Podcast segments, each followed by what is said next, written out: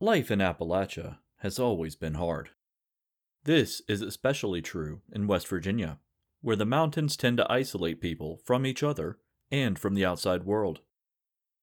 Even when we were still part of Virginia, we were isolated from the rest of our statesmen, leading to the stereotype of us being a somewhat backwards people. This isolation meant that for many years, our ancestors didn't have access to movies, radio, or oftentimes even books. They played their own music, sang their own songs, and on cold dark nights told their own stories. Much like the tales told by our forefathers, these stories were about love, betrayal, feuds, and family. The stories that we are most concerned with tonight are those of the supernatural. For you see, in West Virginia, there is no shortage of hardship and tragedy, and, as a result, there is no shortage of ghosts. I'm your host, Jason, and you're listening to the Esoteric Book Club.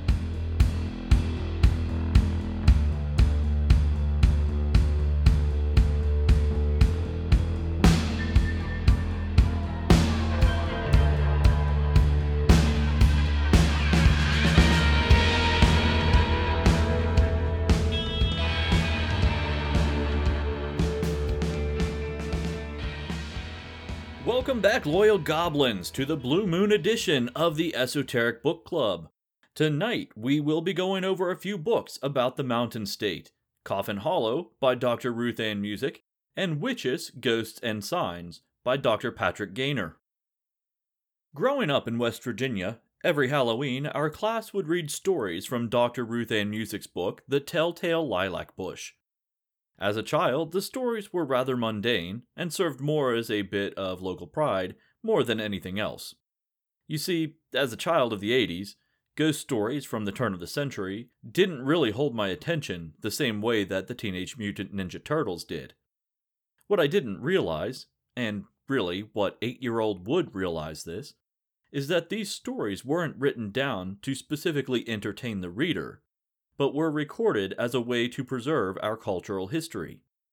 Many of these tales were part of oral tradition, told and retold over countless generations, until they were collected by the first folklorist in the state.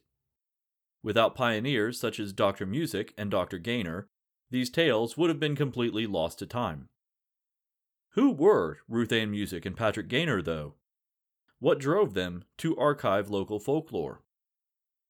Ruth Ann Musick was born September 17, 1897 in Missouri. She taught high school in various states while pursuing a bachelor's degree and eventually a master's degree in mathematics, which she earned in 1928. She continued teaching high school until 1938, when she went to the State University of Iowa to pursue a doctorate degree in English. It was here that her interest in folklore began. It wasn't until 1946 that she moved to West Virginia, where she taught at the newly elevated Fairmont State College. She felt the area was an untapped resource for the study of folklore, and in 1948, the first collegiate-level course on the subject was offered at the school. By 1950, she had revived the West Virginia State Folklore Society, and in 1951 became the founding editor of the journal West Virginia Folklore. She was hailed as an unofficial spokesperson for the West Virginia folklore genre, was a vegetarian since 1903, and a vocal activist against mountaintop removal mining, acid rain, acid mine drainage, and other environmental concerns. She passed away in 1974 from spinal cancer at the age of 77. Her research is now archived at Fairmont State University in the library that has since been renamed in her honor. Patrick Gainer was born August 25, 1903, in Parkersburg, West Virginia. His father died in 1905, and Patrick was raised by his mother and grandfather. His grandfather used to sing traditional folk songs to him, sparking Patrick's interest in music. In his youth, Patrick had a love for learning and recorded traditional songs from the area, all of which was done with a pencil and paper, since portable recording devices were not yet available.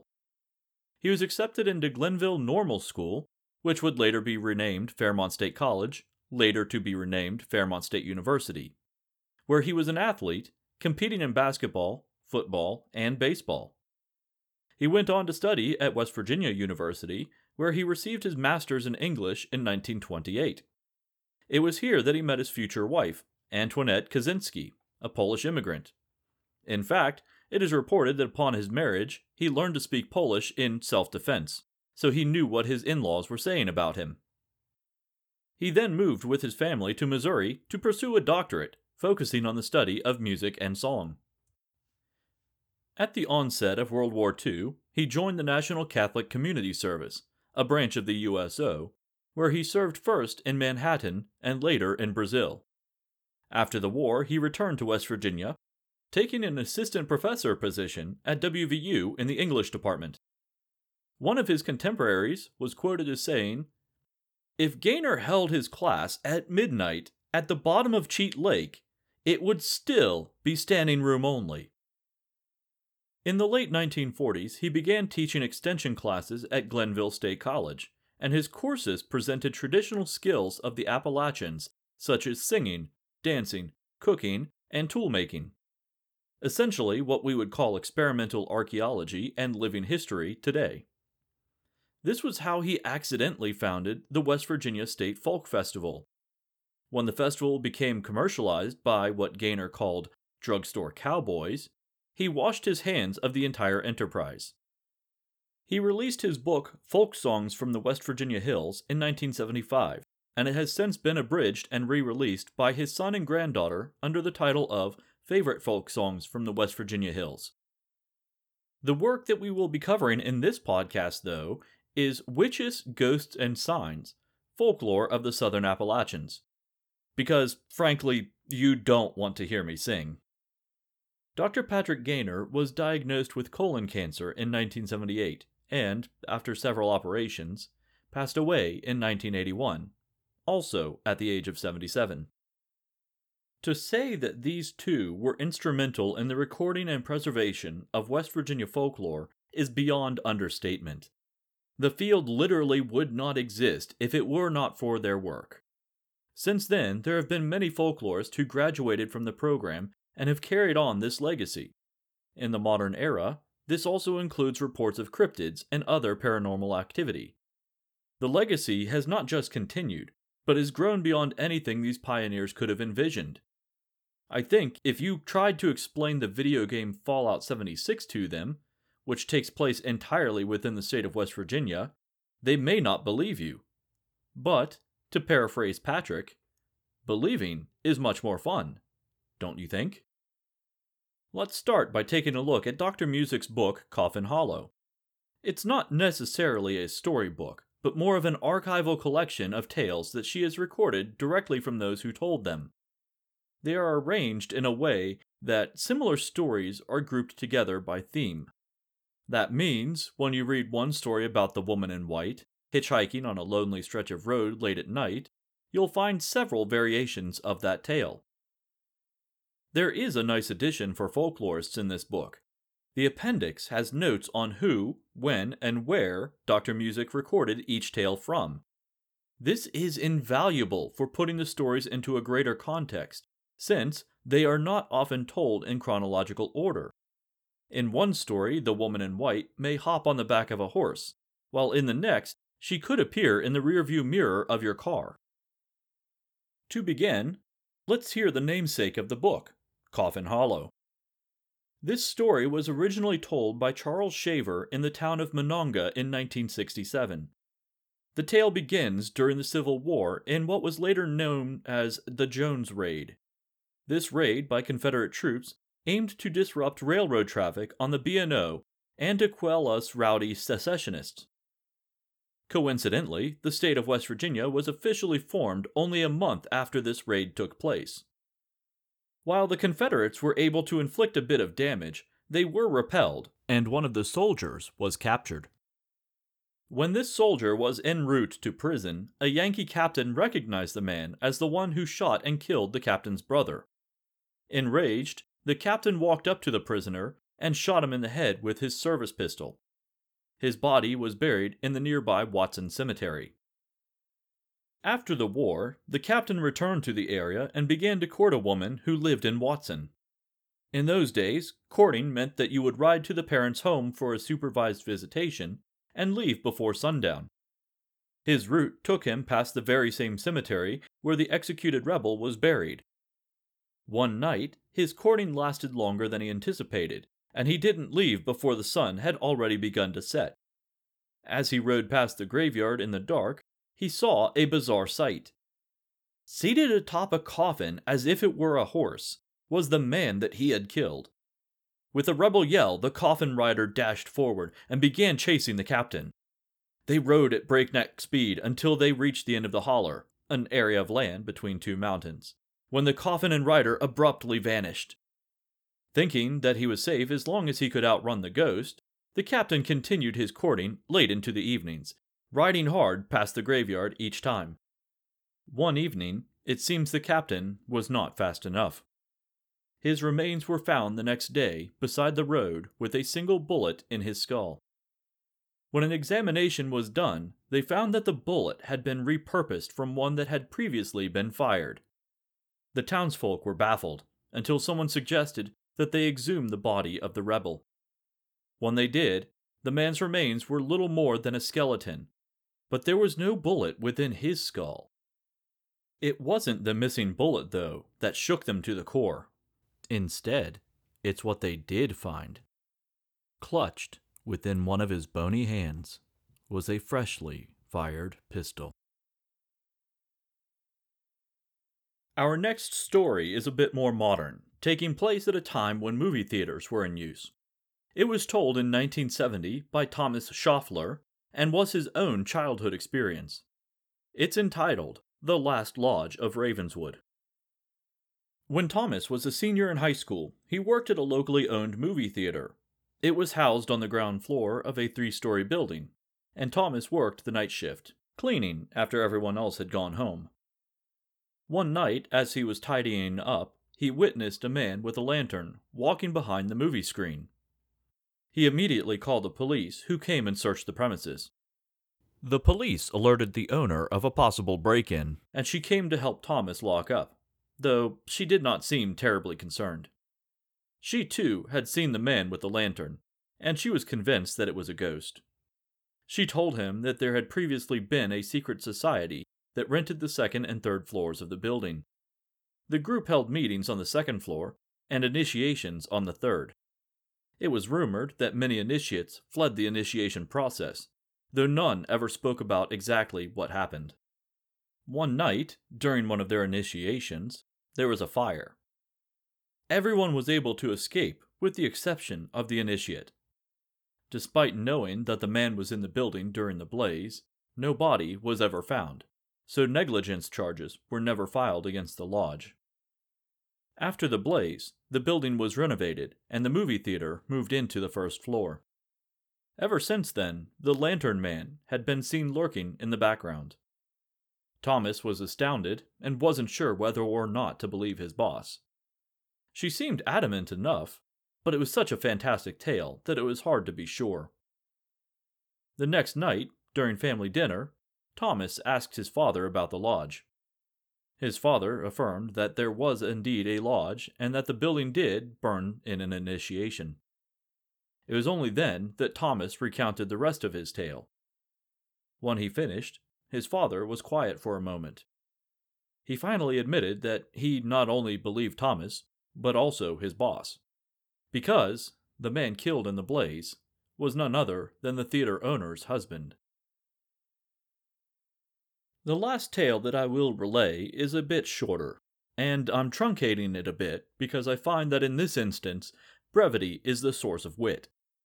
Originally told by Sheila Ireland in 1965, I give you The Restless Soul. Between the time of the Civil War and modern conveyances, teamsters were known to travel the mountain roads, transporting goods from one area to another. This story takes place as one man was returning from such a trip, his wagon empty. Night was falling, and he knew that he was nowhere near a town, so he stopped at a farmhouse seeking shelter. The home's owner said that they were quite limited on space, but his late brother's home was vacant. It was widely rumored to be haunted since his passing, but if the teamster could brave the night, he was welcome to stay there. The teamster was more tired than he was scared, so he rode to the home and went inside, quickly falling into bed. He slept quite soundly until around midnight, when he heard shuffling, as if someone were preparing for sleep. He then felt the cover shift as someone crawled into bed beside him. The figure continued to shuffle around restlessly, until finally the teamster, without rolling over, said, "If you're going to sleep beside me, you're going to have to lie still." In reply, he heard these words, "I've been dead 5 years, and I come back every night, but you are the first person to speak to me." With a heavy sigh, the teamster replied, "Well, what is it you want?" "When I died, I owed the neighbor $15. If you promise to tell my brother to pay the man, I'll leave and never come back." Frustrated, the teamster answered, "I'll pay him myself if you would just let me sleep." The next day, the neighbor was $15 richer, and the ghost was never seen again. Our next book is entitled Witches, Ghosts, and Signs, Folklore of the Southern Appalachians. It was collected throughout Dr. Gainer's travels and was first published in 1975, later reprinted in 2008 with the assistance of Dr. Judy Byers, founding director of the Folklife Center at Fairmont State University. This book is considerably more expansive than Coffin Hollow, as its title would suggest. The first chapter is called Speech of the Mountaineer and is a language study of the Appalachians. Not only is it a dictionary of unique words and phrases, but it also delves into the dialects, accents, and speech patterns of the people. Chapter 2 looks at traditional gatherings and activities that brought people together. These were often centered around agricultural pursuits, but also a few religious or social events as well. Chapter 3 deals primarily with ghosts, and since they largely echo the tales that I just told, I'm going to skip this chapter. The next few chapters are pretty interesting, especially if you're curious about the practice of conjure. It includes folk cures, nature lore, rules for farming, and superstitions. I picked out a few unique ones. We've all heard that a 4-leaf clover is lucky, but did you know that finding a 5-leaf clover is unlucky? How do you cure the bad luck? Simple. Give the clover to someone else. If gifted, it becomes good luck and eliminates the bad luck from the person who had found it. The next one makes perfect sense to me. Let me know what you think. It is said that if you eat fish and drink milk at the same time, you'll poison yourself. I don't know about anyone else, but I get queasy just thinking about this combination. Most of us have heard the superstition that it's bad luck for a black cat to cross your path. But did you know that it's good luck if a rabbit crosses your path? There doesn't seem to be much explanation behind this one, but if we could find a child who was born on Christmas Day, they could ask the rabbit, since according to legend, anyone born on December 25th can speak to the beasts. It is said that if your right palm itches, you're going to receive money. But if your left palm itches, you will shake hands with a stranger by the end of the day. To me, this seems a little bit backwards, since you typically shake hands using your right hand. If you burn lightning-struck wood in your fireplace, your house will be more likely to be struck by lightning. This one could have a little truth to it. I know that a tree that has been struck by lightning is more likely to be struck a subsequent time, so there may be a little bit of synergy here. The same can be said for people as well. While your chances are pretty low to begin with, if struck, you are more likely to be struck by lightning again. According to legend, some people are just born with abilities. There are several events that could cause this. The first is if the child is born with a caul over its head. A child born like this is said to have the gift of prophecy. If a child is born posthumously, which seems to be an older variation of the word to mean that the child's father has died before their birth, they can have the gift of prophecy as well as the ability to cure certain ails, though legend seems to be rather vague about the specifics of which ails they can cure. There is also the much older European tradition that persisted in the Appalachians. That is, that the seventh son of a seventh son will be born with abilities. This is another instance where they are simply described as being potentially magical without really any specifics, though from other lore I've read, the gift can manifest in many ways. The last bit of folklore will lead us into the next section. If you think you are being targeted by a witch at night, sleep atop mustard seed. It isn't specified whether or not you have to lie directly on the seeds, or if you can place it under your mattress. I feel like sleeping on them directly would cause a bit of insomnia, so it's almost a case where you have to question whether the cure is worse than the cause. As you may have guessed, our next segment is on witches. I have to say, Appalachian witches are some of the most unique variations that I've read about. So what exactly are witches in the West Virginia context, and how does a person become one? First, according to West Virginia folklore, following the Civil War and into the first half of the 20th century, a witch was a person who sold their soul to the devil in exchange for unspecified powers. The trick was getting the devil to appear so that you could make the bargain, and I have to say, this is probably the most West Virginia thing that I have ever heard. There are several variations to this process, though I'm going to list the themes that seem to occur the most. Timing is important for this. It always seems to take place during the 3 days of the full moon. At this time, a person must find a secluded area. This could be a mountaintop, a rock outcropping, or a clearing in the woods. This area can vary, but the seclusion is the most important part. Next, you must take your rifle and fire it into the air at the moon while, quote, cursing the divinity. You do this 3 times each night for a total of 9 shots and 9 curses. Upon reciting the final curse, the devil is said to appear carrying his book of names and an iron pen, which you will use to stab yourself in the forearm and draw blood, with which you will sign your name in his book. Yes, you heard that correctly. You become an Appalachian witch by shooting the moon and cursing God. At least according to legend. Now that the devil has your soul on contract, what do you get in return? Some witches were clearly better negotiators than others. Some got vague powers that really didn't amount to much more than ways to make their lives a bit more convenient, while others received far more malicious abilities. The most mundane ability seems to be the jinx, or evil eye. Basically, the witch could focus her malice upon an individual and cause misfortune to be drawn to that individual. Its effect is more cumulative than singular, slowly wearing down the victim over time. That means that the target has time to work some magic of their own to counteract the curse. Some witches were reported to make inanimate objects move or dance on their own. Making a table dance around the room is a bit of harmless fun, but making a pitchfork or butcher knife do the same thing, and suddenly this ability becomes a bit more lethal.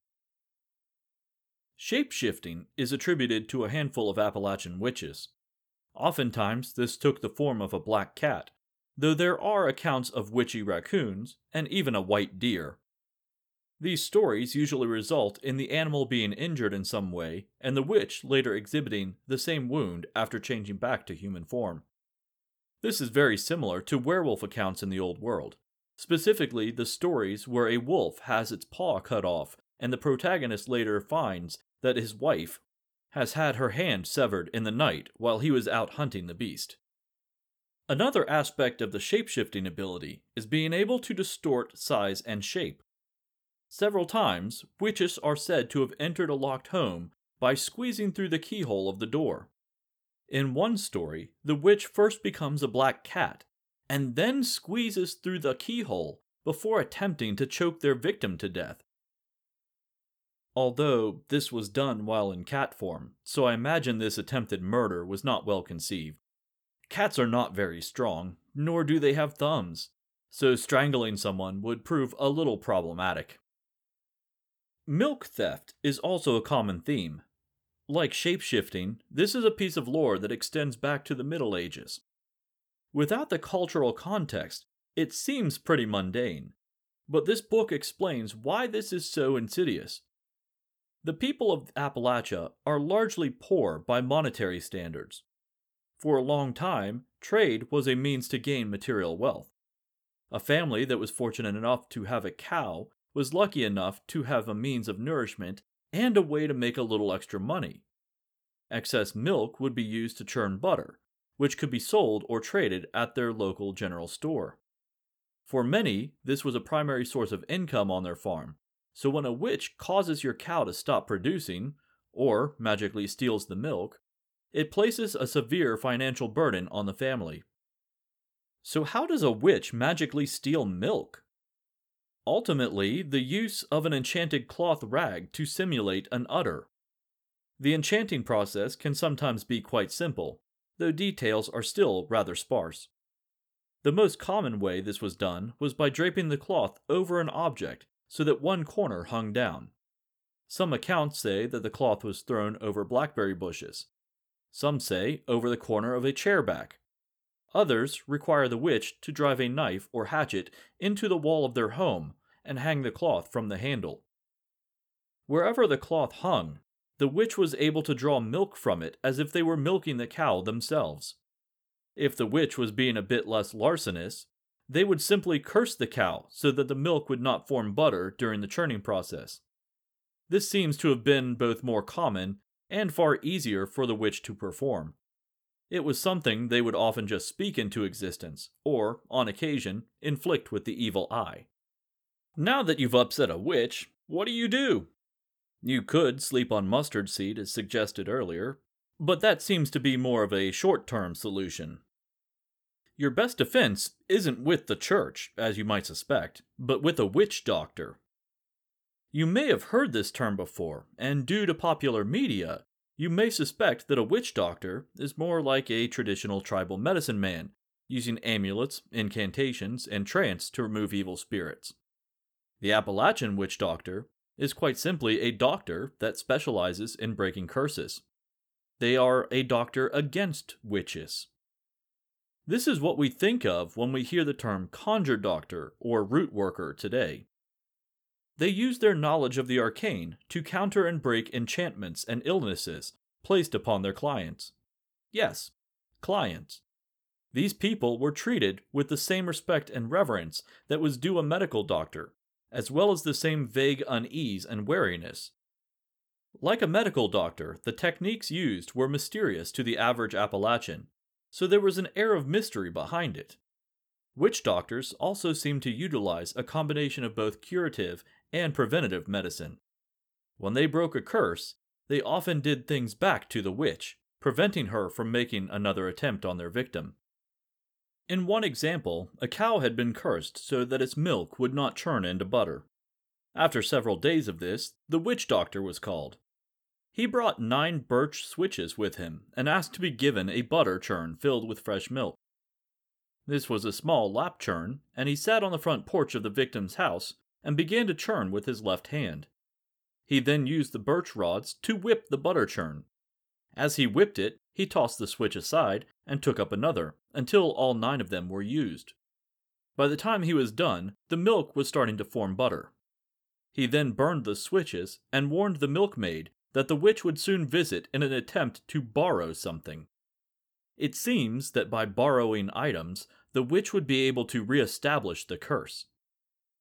The very next day, the witch knocked on the door, looking to borrow something. It was then that the milkmaid noticed that the witch's arms were covered in long welts, as if she had been beaten with a switch. These two authors have provided an invaluable resource to West Virginians and the study of local folklore in general. Dr. Musick collected stories and helped preserve them in a way that we can see the context of the story and the time in which it was told. It reveals how oral tradition is becoming less common, especially with the time periods in which the stories take place. There are a few tales that take place in the modern era, but many more that took place in the 1800s. Even the modern tales have themes that evolved from an older folktale tradition, such as the Headless Horseman or the Woman in White, who evolved from riding behind a person on their horse to riding in the passenger seat of their car. Dr. Gainer's work captures a whole picture snapshot of a period of Appalachian history. It's a time of transition in both the state and the country as a whole. Like Dr. Musick's stories, we are able to see different time periods and how they have grown and evolved. That said, these books are fairly academic. They record cultural traditions and stories for posterity. While most people can pick out their favorite stories for telling on dark nights, they are not the easiest books to read cover to cover. Many stories have similar structure and themes, and at times can feel repetitive. But, for someone interested in folklore and Appalachian culture, these books prove to be invaluable resources. The information they recorded would otherwise have been lost to time, so we owe these folklore pioneers a debt of gratitude. I'm not sure if the tradition continues in West Virginia schools today, but at least once a year, students should get to experience our cultural tradition of the ghost story. As always, links to the books are posted in the show notes below. If you like Esoteric Book Club, please like, share, and review. Esoteric Book Club is now on Patreon. If you'd like to help contribute, please leave a donation. I will be setting up rewards and such in the future, as well as polls for which books to review. Esoteric Book Club can be found on Facebook, Instagram, and at esotericbookclub.org. Intro and outro music is courtesy of Sarah Rudy and her band Hello June. Their music can be found at bandcamp.com and at wearehellojune.com. Until next time, stay safe and stay weird.